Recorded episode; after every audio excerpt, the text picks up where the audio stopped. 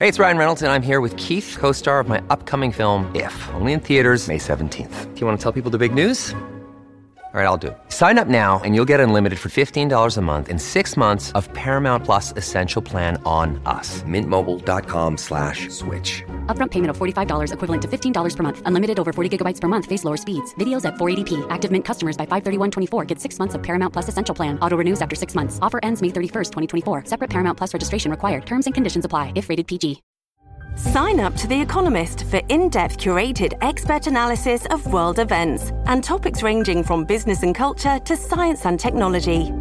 You'll get the weekly digital edition, online only articles, curated newsletters on politics, the markets, science, culture, and China, and full access to The Economist Podcast Plus. The Economist is independent journalism for independent thinking. Go to economist.com and get your first month free. Hey everyone, me again, Laszlo Montgomery. Another CHP episode for you. Way back when I ran that 28 or 29 part dynasty overview from Xia to Qing, I promised that once that was behind us, we would come back again and again to different periods in Chinese history and zoom in and take a closer look at many of the things we only glanced at in the overviews. And today we're doing just that. A lot of the background to today's episode will be culled from CHP episodes 27 and 28, covering the Tang Part 3 and the Northern Song. I lumped the end of the Tang and the history of the Wu Dai Shiguo period into one single episode. That's the Five Dynasties and Ten Kingdoms period that was nestled in between the Tang and the Song. In fact, when I did episode 29, that sort of reviewed a little of episode 28. So, with today's further review, this might possibly be the third time you're hearing about Li Keyong and the Shatuo Turks. So, if you want to put your fingers in your ears to block out this rehash of that time, go right on ahead. You see, today we're looking at a guy who, if a certain eyewitness is telling the truth, would have been in the Guinness Book of World Records as the tallest man in the world even beating out Robert Pershing Wadlow, who at 8 feet 11 inches or 2.72 meters still holds the record, even though he passed away almost three quarters of a century ago. Robert Pershing Wadlow, the man who put Alton, Illinois on the map, also the birthplace of Miles Davis. Our topic today, Yelu Abaoji, he was nine chur tall. Nine chur. One chur was about a Chinese foot. This form of measurement had been around since the Shang dynasty and was the length of a forearm, the king's presumably. The length of one chur was about a third of a meter, or a little over 13 inches. So if this eyewitness, who we'll identify later in the game, was not blowing any bull, Abaoji was just under 10 feet tall. Yao Ming would have come up to his chest well, common sense sort of tells us that some guy three meters tall in the 10th century, who are you kidding? Well, history records that Abaoji was quite an imposing presence and a very large man indeed. He could draw a 300 pound bow. In addition to that, like a certain person I won't name, it's said Abaoji's birth came by immaculate conception, and there are all kinds of legends attributed to his birth and earliest years. He grew up in some rough times in China. He lived from 872 to 926, end of the 9th century, beginning of the 10th. The Byzantine Empire was riding high. Gunpowder has by now been invented and was used in battle for the first time in 919. Vikings were wandering around Normandy, Harold Fairhair in Norway, early Middle Ages in Europe. Islam is on the rise. The Holy Roman Empire it's only 100 years old. In China, this is a very interesting time. The time period we're looking at today, when Abaoji lived, had quite a lot going on at one time. Let's quickly skim over the state of affairs that existed in China during the last dying breaths of the Tang Dynasty. The Tang, as great as a dynasty and period in Chinese history as it was, 618 to 907, it had a pretty long, drawn out, and gruesome ending. The last two emperors were both murdered by the same guy, if you can believe that. And this guy, Zhu Wen, among other names he is known by, he went on to form a dynasty that was considered so evil and despicable that when oh Ouyang Xiu, featured in CHP episode 71, was writing the official history of this time during the Song, he wanted to leave this horrible, violent, and hated dynasty out of the narrative. This was the later Liang dynasty, first of the five dynasties that ran one right after the other in northern China. The later Liang and the last of the five, the later Zhou, were both Chinese dynasties. That is to say, their emperors were Han Chinese. The middle three were alien dynasties, alien in that they were Shatuo Turks. The third one in that group, called the later Jin, were pawns of the Khitans to the north. Our focus today, the Khitans, I checked a few sources, and this was the most common pronunciation from all online dictionaries I checked. Dan Carlin uh, pronounced it Chitan in his superb Wrath of the Khan series on hardcore history. In Mandarin, they were known as the Chitan people. We're going to look at them in this episode, along with their most famous son, the great warrior, leader, and Liao Dynasty founder, Yelu Abaoji. In past episodes, I guess out of sheer ignorance, I've always sort of lumped all the people who lived north of the Great Wall into one generic, oversimplified, easy to manage term steppe people, people of the steppes, northern barbarians, or something along those lines. Almost from the time of the Han Dynasty all the way into the Qing, these people from the north leaned on China and harassed the nation to no end. China in the late 9th and early 10th centuries were surrounded by these guys. During the Han, the Chinese faced the Xiongnu and the Xianbei tribes, followed by the Rouran and the Gok Turks, and then the Uyghurs. Yes, the Uyghurs. They weren't always west in Xinjiang. Their once mighty Khaganate ran for a hundred years before the Kyrgyz invaded and the Uyghurs scattered in the only direction available, to the west, towards Central Asia. The Uyghurs had dealt the Kyrgyz a mortal blow in 758, but obviously not mortal enough because the Kyrgyz came back and were primarily responsible for the final death punch to the Uyghurs, kicking them out of the Mongolian plateau for good in 842. The Uyghurs were Turks, not Mongols. When they left, that was it as far as any further Turkic influence in the area we know as Mongolia. The Uyghurs ended up in Xinjiang, leaving the hard life of the steppe behind and clustered themselves around many of the oases there. They became Manichaeists and adopted the Sogdian script. When the Uyghur Empire fell, it created a very big power vacuum in the lands today of Mongolia and Inner Mongolia. The Khitans, geographically being adjacent to these vacated lands, quickly moved in, and in short order, they picked up the mantle of the most powerful nation in the region. They were located in an interesting part of China. Their lands were just east of the greater Khingan mountain range. In Mandarin, these are the Da Xing Anling that runs north to south for 1,200 kilometers along the northernmost part of Inner Mongolia. East and west of this mountain range is sort of where Manchuria ends and Mongolia begins. The Khitans were from the eastern side of the mountains, on the fringes of Manchuria. Today, this would be the eastern part of Inner Mongolia. They were acquainted with the Mongols, and the people of the two nations often intermarried. There were, linguistically, on a simple level, three kinds of people who circled China to the north and west. They were either Turkic, Mongol, or Tungusic. The Turkic languages that were spoken between Turkey and Xinjiang were all linguistically similar but not intelligible to each other. The Mongols stretched from northern Afghanistan all the way to Manchuria. The Khitans were similar to the Mongols, They've been referred to as para-Mongolic, but the Khitan language had similarities to both Turkic and Mongol languages. The Tungusic people were mostly in the eastern part of Siberia, But the largest speakers in this linguistic group were the Manchus and their predecessors, the Jurchens. These all comprised the Altaic language group Mongol, Turkic, and Tungusic.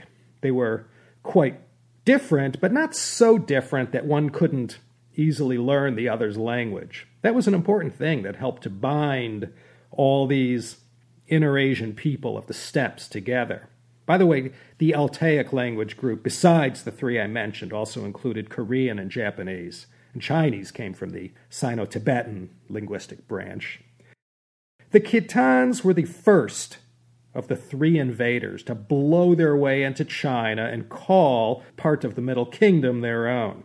They were ultimately defeated by the Jurchens, who later went on to form the Jin dynasty in 1125. This Jurchen dynasty later would meet its grisly end at the hands of the Mongols, who would go on to form the Yuan dynasty in China. Then the Jurchens would make a comeback in the 17th century, conquering China once again, but this time rebranded as the uh, Manchus. That was the Qing dynasty, of course. But it was the Khitans who were the first of these invading northern people from the steppes. And before there was Genghis Khan, there was Abaoji. Of course, Abaoji's imperial achievements were on a much smaller scale than Genghis Khan, but he was the first great inner Asian conqueror who was able to hit it big with his territory grabs in northernmost China. Why they were called the Khitans, that secret hasn't been revealed yet. When you peruse the official list of 56 ethnic races in China, you'll see Mongols and Manchus and Uyghurs, of course, but no Khitan. They sort of got melted in the pot, and just about the closest thing left to the Khitans today would be the 130,000 or so Daur people, the Dawo Ezu, who lived in the rugged northernmost portion of Inner Mongolia. Khitan was singular and Khitat was plural. They were also called the Khitai. This is how the Yuan dynasty Mongols referred to them. When the Russians started to wander southwards, they encountered these Khitans and referred to them as Khitai. This was the Persian and West Turkish word for China. Perhaps the Russians thought the Khitan they encountered were Chinese and that this was part of China. Khitai became the word Cathay that we're familiar with today. And of course, it's the word for China in Russian. The Khitans first came onto the scene, that is to say, got a mention in the historical record, in the 4th century. It's written that they were among the many who paid tribute to the Northern Wei. The Northern Wei, you may recall, 386, 535. Uh, they were Xianbei people, Mongols. The Khitans are descended from these Xianbei tribes. In fact, all the way up to the 10th century, the Khitans were either paying tribute to the Chinese, the Uyghurs, Mongols, or to other Turkic peoples. Absolutely nothing in the form of written records has made it to our times directly from the Khitans themselves. That means they had to rely on you know who to write their history for them. And as far as prior to the 7th century, there's almost nothing at all about the Khitans and where they fit into everything. From the 4th to the 7th centuries, the Khitans lived a nice, pastoral, nomadic lifestyle out on the steppes between Manchuria and Mongolia. The basic building blocks of life on the steppes were, were the individual tribes that were made up of families. And the name of the game for any potential conqueror was to consolidate as many tribes or groups as possible under your confederation. Theirs was a rough world. A boy was considered a full grown adult man by the time he was 15. The environment was a harsh one. I mean, let's face it, if the lands were suitable for agriculture, the Chinese would have long taken them over. But these lands of the Khitans, the Mongols, Uyghurs, Kyrgyz, it was all grasslands, deserts, an oasis here and there. And for this reason, the Han Chinese had always said, you know, to hell with that. I like it down here where the pastures are greener and more conducive to agriculture. Steppe was a Russian word for a grassland plain or savanna, a land without trees. Dry as can be, but not quite dry enough to be called a desert. but certainly dry enough where no forests could ever hope to grow. The Great Steppe, also known as the Eurasian Steppe, runs from Central Europe in the east all the way to Siberia. By the 7th and 8th centuries, there had evolved eight semi independent groups amongst the Khitans. They all joined under a single umbrella called the Dahe Confederacy. At this early stage, the Confederacy was under the thumb of the Tang Dynasty, and an elected council would speak for all eight groups. In the 8th century, one of the groups that rose to prominence followed Chinese fashion and took a surname, Yaolian, and then went on to form what was known as the Yaoning Confederacy. Khitans didn't have surnames, but this clan had taken the surname Yaolian. They were the only ones, at least for now. They were simply one of the eight tribes of Khitans who, by the early 8th century, were the most powerful of clans. You see, in that society, you didn't rise to prominence in any other way except through leadership. And this leadership would usually be manifested in people who were the biggest, baddest, most aggressive, and, you know, knew how to handle themselves well in the thick of battle. Every three years, when all the clans from the Khitan nation got together, it was always someone from the Yaolian clan who was elected as their Khan. So this Yaoning Confederacy in Khitan lands lasted from 730 to 907. 730, if you vaguely recall, was somewhere in the middle of the reign of the Xuanzong Emperor. His regnal period, along with that of the second Tang Emperor Taizong, are considered the twin peaks of the Tang Dynasty. Tang Dynasty rulers had been dealing with these people to the north and west Mongols, Khitans, Turks, Tanguts, in the same five tried and true ways that all preceding Chinese dynasties did. They strengthened their fortifications to the north. They used marriage diplomacy, which is the, the Heqin system. They threw titles and honor on these chieftains. They sent trade and tribute missions. And lastly, to keep the barbarians at the gate, they would use political and diplomatic ways to play various tribes and nations off against each other. These were the five balls they always had to juggle when it came to these non Han people, always eyeballing China from the edges of their domains.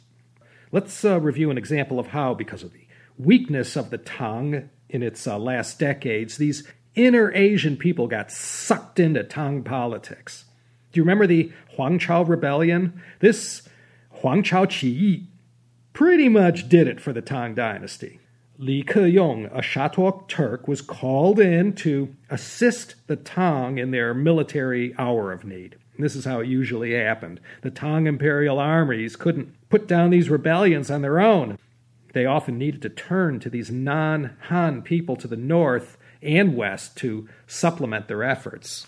Even at the best of times for the Tang dynasty, they were surrounded. Uyghurs in western Gansu, Tibetans in Qinghai, Tanguts in Shanxi and southern Gansu, Shatuo Turks in northern Shanxi, Khitans in northernmost Hebei, and Koreans in the Bohai area of Manchuria. There never was a shortage of sharks swimming around in China's perfect little world. The entirety of Inner Asia started just east of the Pamirs, where Afghanistan, China, Kyrgyzstan, Pakistan, and Tajikistan all sort of come together. From there, it ran eastward and northeast, passing through Tibet and Mongolia, all the way to the Pacific Ocean. The innermost core of Inner Asia was Tibet, Xinjiang, Outer and Inner Mongolia, and Manchuria. This wasn't a land meant for a rich and relaxing sedentary life. The whole population of Inner Asia at the outset of the 10th century, when Abaoji walked the earth, was only about 5 million, versus China's population at the time of about 80 million. And back then, China's population made up 30% of the estimated total world population. Inner Asia's 5 million were all fractured and divided up into a myriad of tribes and nations. Those 80 mil in China were mostly all Han. There were perhaps only 750,000 Khitans roaming around their vast 10th century empire. To their Khitan way of looking at things, settling down to live a quiet life on the farm was considered most distasteful and degrading. They considered their active, sometimes violent, nomadic lifestyle to be the only way to live. And over the centuries, the Khitans learned, because of their easy proximity to China, that whatever they wanted that couldn't be had in their lands could easily be had from these Chinese farmers. And they would just ride in, trade for it, or take it, and then ride out. They knew the Chinese were terrified of them. The Khitans really had learned a lot living in the shadow of the Uyghurs when, you know, they had their empire. They watched and learned how the Uyghurs exploited the Chinese bordering their lands. They forced the Chinese to pay tribute to keep the peace. There was legitimate two way trade going on, but the Uyghurs were expert in how to extract the maximum in benefits from the Chinese, usually at little or no cost to themselves. And the Khitans saw that this wealth that the Uyghurs extracted from the Chinese formed the foundation of their power in Inner Asia. It became a well known fact that one of the quickest roads to riches was in shaking down the Middle Kingdom. But never would the Khitans consider settling amongst them. To settle down anywhere in close proximity to China would be akin to surrendering your Khitan culture and nomadic way of life forever the perfumes, pleasures, and culture wafting out of China always drew these nomads in. And when they got too close and stayed too long, the memories of where they had come from and their traditions would slowly be extinguished. In this thinking, the Khitans of the steppe were in lockstep with their Manchu, Mongol, and Uyghur cousins. If you got too close to that enticing black hole, you would inevitably get sucked in. It was easier for the Koreans and Uyghurs to avoid being assimilated because they were geographically far away. But the Khitans, they were right on the border of North China where all the action was taking place. If they let their guard down, that would spell the end of their proud culture. Now, getting back to the Yaolian clan who ran things in the world of the Khitans, by the late 9th century, they had started to feel a little pressure from the competing Yila clan another of the eight tribes of Khitans. In their society, no one minced words or cloaked their intentions in innuendo, like a certain culture to the south I won't name. When you were making a power grab in Khitan society, you did the equivalent of beating your shield with your sword. Abaoji was the son of one of the chieftains of the Yila tribe. In 901, Abaoji took over this role from his father, and in 903 he was made Yuyue, of all Khitan fighting forces. This essentially made him the most powerful person in the Khitan realm, even though technically he was under the great Khan of the Yaolian clan. This episode is brought to you by Shopify. Whether you're selling a little or a lot, Shopify helps you do your thing, however you cha-ching. From the launch your online shop stage, all the way to the we just hit a million orders stage. No matter what stage you're in, Shopify's there to help you grow. Sign up for a $1 per month trial period at shopify.com slash special offer, all lowercase. That's shopify.com slash special offer. This episode is brought to you by La Quinta by Wyndham. Your work can take you all over the place, like Texas. You've never been, but it's going to be great because you're staying at La Quinta by Wyndham. Their free bright side breakfast will give you energy for the day ahead. And after, you can unwind using their free high speed Wi Fi. Tonight, La Quinta. Tomorrow, you shine. Book your stay today at lq.com. Abaoji had some major plans, and he spent the first years of the 10th century getting all his ducks in a row. The Tang dynasty, though on life support, wasn't dead yet. In 905, Abaoji met with Li Keyong, the Shatuo Turk with the honorary Li surname. They met in Li's stronghold of Datong in Shanxi and established a special relationship, and as the story goes, they swore to be brothers. Aside from the honorary surname, Li Keyong had also been given the title of Prince of Jin. Jin being the ancient state that is today mostly Shanxi province. All the license plates for cars registered in Shanxi province will all have that ancient character Jin stamped on it. So Li Keyong now has a nice, powerful buddy to the north in Abaoji, and now Abaoji has a friend in Li Keyong who could serve as his entree into China politics. You know, with the Tang Dynasty dying in slow motion like it was, you know, like a Sam Peckinpah movie, it gave Abaoji plenty of time to plan. 907 was the banner year. That's when the fireworks began. The Tang Dynasty ended. The man who murdered the last emperor went on to found the first of the five dynasties in the north, called the later Liang. And up in the lands of the Khitan, Abaoji formally took over the leadership as their great Khan. And for the first time in Chinese history, rather than have to look over their shoulder to the northwest, now the Chinese were feeling the pressure to the northeast and the loyal Shatuo Turks who had tied themselves to the Tang continued to serve as warlords in the north to keep an eye on anyone who had designs on the north of China. The lure of China, especially at such a vulnerable time as 907, was, was simply too great for Abaoji. During this transitional period, with the Tang now deceased, things were really ripe for the taking he had slowly battled his way to the top of the food chain in the Khitan world. That wasn't enough for Abaoji.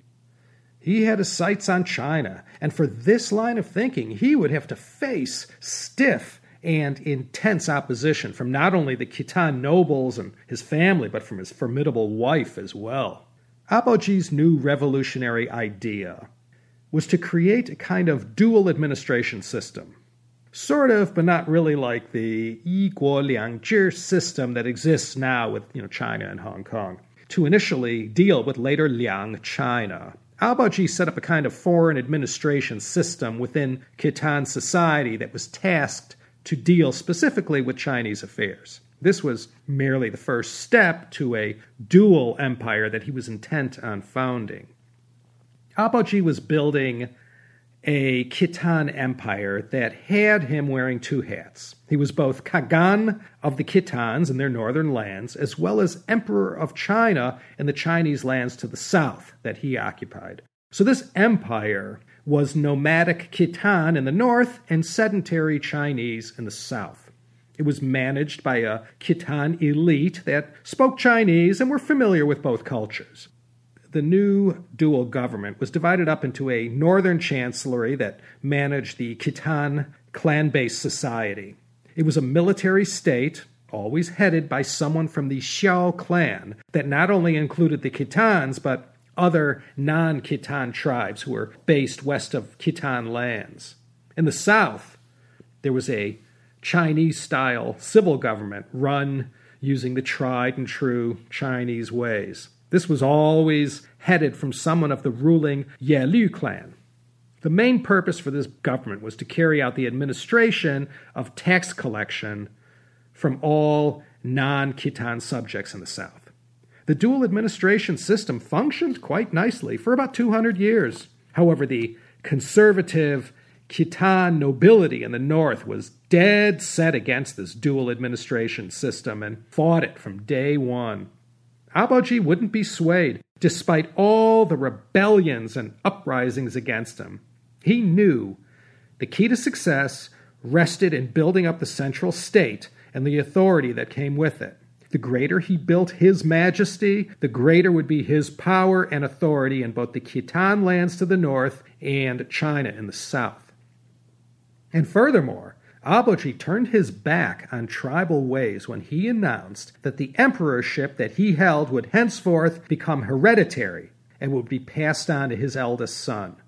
No longer would tribal ways be accepted where, you know, whoever was strong enough to seize leadership just went and did so. This, like everything else, didn't go over too well in the Khitan world. From 907 till his death, Abaoji fought off all detractors, including his own brothers, who rose up against him in 9 11. His family, he always let them off the hook, but anyone else was severely dealt with He demanded that his ideas be given a chance and that this was what was best for the Khitan people. The Khitan nobles saw this whole change to a hereditary succession as a diminishment of their overall political power. The long standing system was that these Khitan nobles would choose their supreme leader every three years in a kind of grand council. And if the leadership became hereditary monarchy, one of their most critical roles and the source of their power, choosing the new Khagan, would become superfluous. In 916, Abaoji used some Chinese court ritual to elevate himself even higher and declared himself emperor of the Khitan. He named a Chinese style dynasty called the Liao, using the Chinese system, and named his eldest son, Prince Bei, as his heir. He had stacked the deck so that all future emperors, as I said, would come from his Yila clan, who later were to adopt the surname Yelü. And all consorts would be chosen from the, as I said, the Xiao clan. Abaoji's wife came from the Xiao clan. Marrying Chinese was right out and not permitted. The royal family was to be kept pure and had to be comprised only of these two clans. Xiao was the surname that later on was granted to this clan who, you know, provided all the consorts for all the remaining Khitan emperors. He set up five capitals to run his empire. The central government was located in the supreme capital, or Shangjing. It was located in the eastern part of Inner Mongolia. The eastern capital was located in Liaoyang in Liaoning province. There was also a western capital at Datong in Shanxi, as well as a central capital and a southern capital. This southern Liao capital was located in what is present day Beijing. Up till then, Beijing was merely some border garrison town. Now, in the 10th century, for the first time, China's most famous city was becoming a place of importance. The central government, located in Shangjing, was divided up into six ministries. These were personnel, revenue, rites, war, justice, and works. Abaoji introduced a Chinese style civil administration based on the Tang model.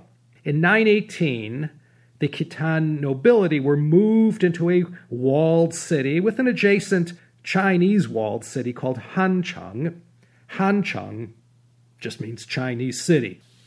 Abaoji took all the rejection and criticism in stride. He knew what he was doing. There was wealth aplenty down in China, and he wanted to transfer some of that to his Khitan nation in the north.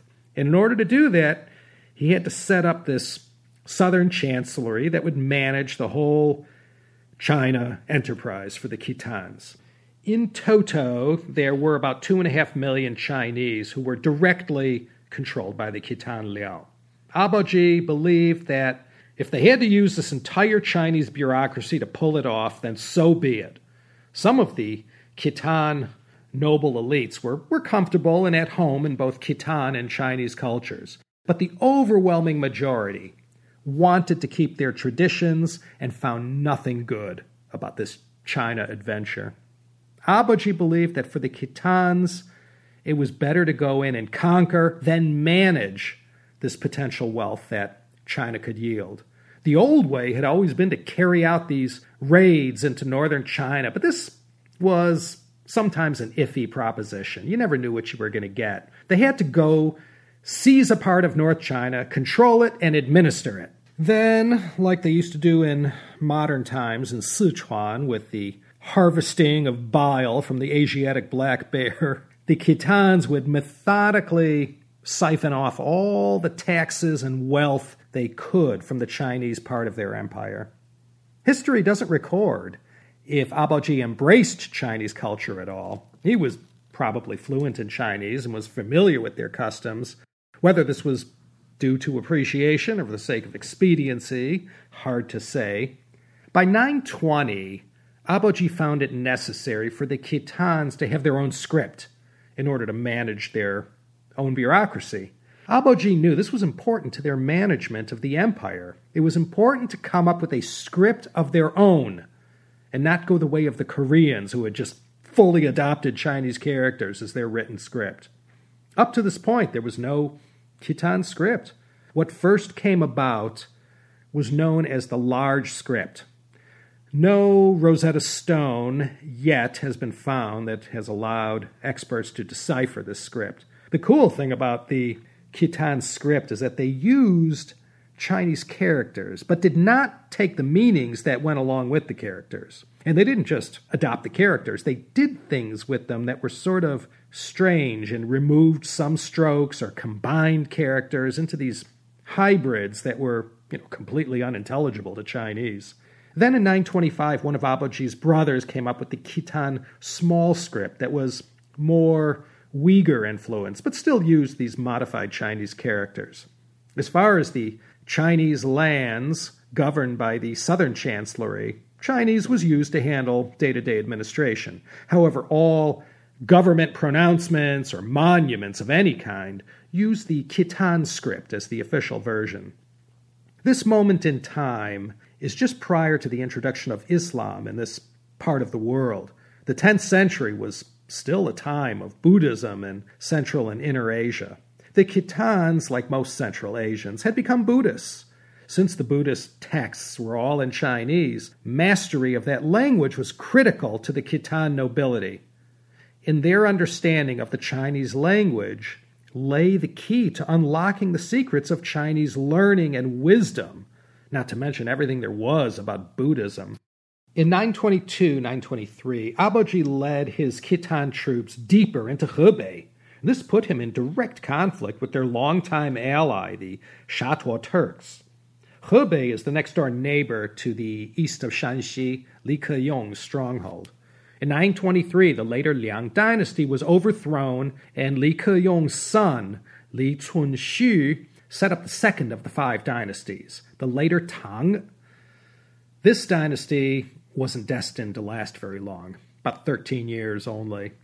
Li Cunxu had taken over control of the Shatuo Turks from his father after Li Keyong passed in 908. Afterwards, Abaoji set his sights to the east, to the Korean state of Bohai. The Koreans called it Balhae. This would be around where part of Liaoning, Jilin, and North Korea are, with a little bit of Russia thrown in. They bordered the Khitans to the east, so they were fair game for invasion. You're no doubt familiar with the Bohai Sea. This is the gulf created by the two peninsulas of Liaodong and Shandong that jut out into the Yellow Sea. If you remember from the CHP episodes on the Tang Dynasty, the Chinese were sparring with the Japanese and Korea. There were three kingdoms contending for supremacy in Korea Koguryo, Paekche, and Silla. The Bohai kingdom was a successor to this time in Korean history. They were defeated by Abaoji in 926. A puppet kingdom was set up in this conquered Bohai region that became known as the Dongdan Kingdom. Prince Bei, Abaoji's designated heir, was made the Prince of Dongdan. Abaoji had successfully pushed out the borders of the Khitan Empire all the way to the Yalu and Ussuri rivers to the east and the Mongolian plateau to the west. He had expanded the breadth of his empire and instituted all kinds of reforms that he believed helped the Khitans. He had brought a small but significant portion of China under Khitan control. He was looking good by the year 926, but as it sometimes happens, right at the pinnacle of his success, he up and died from typhoid fever, and then his perfectly laid plans regarding the succession got ugly. I mentioned at the outset that it's said, according to a certain eyewitness account, that Abaoji was nine chur tall. This came from the writing of a Chinese later Tang Dynasty palace attendant and envoy named Yao Kun. When Abaoji was getting too close for comfort to the later Tang lands, the emperor dispatched an envoy to go talk to him to see what was up with that. Yao Kun visited Abaoji just as he was finishing off the Bohai kingdom.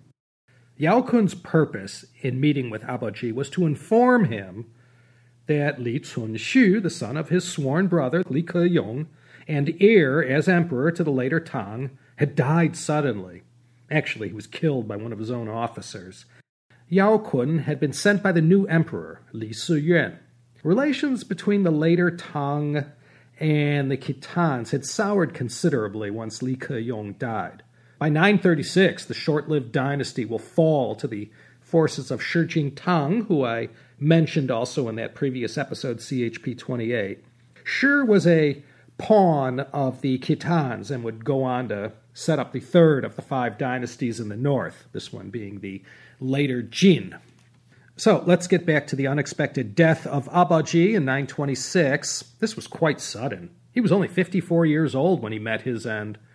Abaoji had gone to great lengths to ensure a smooth succession. But what ended up happening instead was a big old fashioned succession crisis, thanks to Abaoji's wife, the Empress Dowager Ying Tian. In a word, she was formidable. No slouch whatsoever, and she accompanied Abaoji wherever he went, even into battle. She accompanied her husband's body back to the capital, to Shangjing, and handled all the details of the funeral. But there was one complication. According to the Khitan way of doing things, when the Khan or emperor passed, the wife went with him. You know, one of those kinds of deals. The Empress Dowager Ying Tian, mm, she had other ideas. She had felt that as far as everything Abaoji had been able to conquer or accomplish, she had a 50% shareholding in the enterprise. So she wasn't going to go quietly with her deceased husband into the afterlife. But this broke with precedent, and she had to argue with the palace officials who, you know, were only doing their job by pointing out that, you know, she had to be sacrificed and buried in the tomb with her deceased husband, according to Khitan custom. Well, she negotiated on this point, and in the end offered for her arm to be cut off and placed in the tomb to, you know, represent her. Well, you know, that was considered a little bit extreme, so these palace officials said, well, you know, just cut off one of your hands, and, you know, that ought to do it. And so this is what happened. She, you know, allowed them to cut off her hand, place it in the tomb, and when it was all over, she was now in charge. This empress did quite a lot to change many things for Khitan women in that society. This precedent she started became the new custom, and afterwards, no longer did Khitan wives have to end their lives when their husbands died. Abaoji had made such carefully laid plans to allow his oldest son, Prince Bei, you know, the Prince of Dongdan, to follow him on the throne.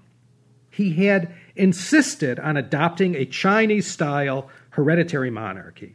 But that was where the rub was. You see, the Empress Dowager Ying Tian, she found the Chinese ways distasteful and was very hardcore conservative when it came to preserving, you know, traditional Khitan values. She felt that Prince Bei was slightly contaminated because of his years spent amongst the Chinese and for how he had embraced the culture so unreservedly, even bringing Confucianism into the world of the Khitans. Many of the Khitan nobles went along with her on this, so she didn't want Prince Bei taking over. Instead, she wanted her second son, De Guang, to become the new emperor and Khan. At 24 years old, this son, aside from being his mother's clear favorite, had all the right stuff as far as what mattered in Khitan society. Upon Abaoji's death, she had seized all executive and military powers. She was strong willed and pugnacious, and no one wanted to mess with her.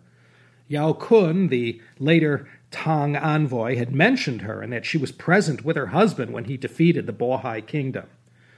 So, despite Abaoji spending 20 years trying to create this new system, Empress Dowager Ying Tian threw it out the window, and it will take 43 years before, in the year 969, the heirs of Prince Bei will take over the throne. So, even though Abaoji was very clear in his instructions about the succession, and even though he had gone as far as to make all his Khitan generals and nobles swear loyalty to Prince Bei, Empress Dowager Ying Tian demanded a change of plans. She forced Prince Bei to abdicate, and this eldest son, not wanting to go up against someone as, you know, strong-willed as his mother, agreed and stepped aside for his brother to take over. He asked to remain as the Prince of Dongdan, and this they allowed him. All was quiet for a while, but the Empress was keeping an eye on the Prince of Dongdan, and he always seemed to lie under a cloud of suspicion.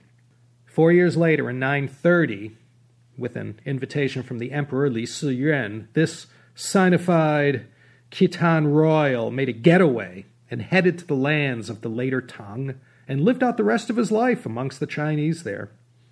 By the way, it was in the 930s, uh, after Abaoji had passed, that his clan broke ranks with Khitan tradition and took on the surname of Ye So posthumously, Abaoji is known as Yelü Abaoji.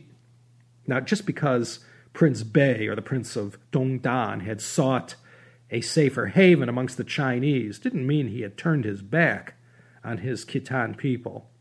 After several years living amongst the Chinese and being so close to the later Tang court, he figured out this dynasty was weak and rotten and could easily be overthrown. So he sent secret reports to his Khitan contacts in the north and told them if they wanted to attack, this dynasty could be toppled easily. And in 936, the later Tang dynasty was indeed toppled by the Khitans. They had come to the aid of their man, Shi Jing Tang, who had revolted against the later Tang. Thereupon, they installed their own puppet on the throne, and thus began the later Jin dynasty, the third of the five dynasties in the north. And also, as I mentioned in the previous episode, for their troubles, the puppet later Jin emperor ceded to the Khitans the 16 prefectures that stretched like a crescent from Datong in northern Shanxi to Beijing in the south. This put the Khitans right into the heartland of northern China. And for his troubles, Prince Bei got whacked in 936 after it was learned that he was the one who had facilitated the Khitan invasion of the later Tang capital. Remember, while all of this is going down, there are 10 kingdoms in central and southern China. This part of China, you know, lacked the violence and drama found in the five dynasties in the north. Since about the time that all the troubles began for the Tang dynasty, all these northern aristocratic elites saw their perfect world in Chang'an and later Luoyang coming to an end, and to the south, many of them migrated. This was a productive time for Chinese literature, and that printing, or more specifically block printing, by this time in the 10th century had reached a rather advanced stage, and this really allowed the book printing business to explode. All these changes that happened during this short Five Dynasties and Ten Kingdoms period laid the groundwork for the Song Dynasty and the new landscape in China that saw the emergence of these new men, non aristocratic literati, who rose through the ranks and found themselves in the government not due to their family lineage, but to their achievements only. As for Yelü Abaoji, he's credited with founding this Liao dynasty. However, it wasn't until the year 947, 21 years after his death, that the dynastic name Liao, or Great Liao, was officially adopted. Eight emperors would follow Abaoji in the Liao dynasty. Abaoji had been posthumously named Emperor Liao Taizu, and his second son, De Guang, would be known as the Emperor Taizong. Chinese records consider the start of the Liao dynasty to be 907. So you'll see the Liao as having lasted from 907 to 1125 a total of 218 years. But again, it wasn't officially proclaimed until 947. Today, I only wanted to focus on Abaoji and the Khitans of the 9th and 10th centuries. As we're already into stoppage time, we're going to insert the bookmark here and move on to something else next episode rather than, you know, continue on with what happened with the Khitan Liao dynasty up until they were done in by the Jurchens of Manchuria. This is Laszlo Montgomery signing off from bright and sunny Claremont, California. It wasn't so bright and sunny this week, but it sure is looking good today. I hope you'll find time out of your busy schedules to join me next time for another exciting episode of the China History Podcast.